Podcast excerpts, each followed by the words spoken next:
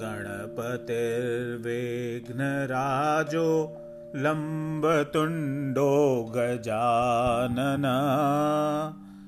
द्वैमातुरश्च हेरम्ब एकदन्तो गणाधिप।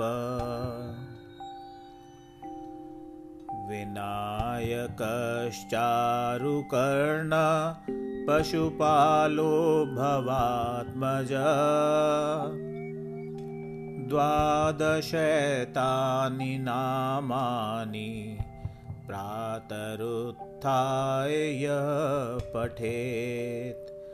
विश्वं तस्य भवेद्वश्यं न च विघ्नं भवेत् क्वचित्